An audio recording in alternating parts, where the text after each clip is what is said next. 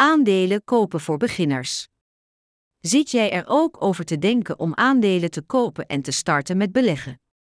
De kans bestaat dat je de kriebels kreeg om allerlei aandelen aan te schaffen, omdat je erover hoorde praten of omdat je zelf wat gelezen hebt.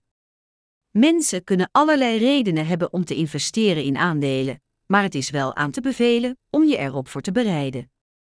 Daardoor kun je voorkomen dat je veel geld verspeelt en onnodige risico's neemt. Dit artikel is vooral bedoeld om je zoveel mogelijk te vertellen over beleggen en het aanschaffen van aandelen en kan van nut zijn voor jonge beleggers die willen weten wat ze kunnen doen om met succes op de beurs te handelen en een keuze te maken.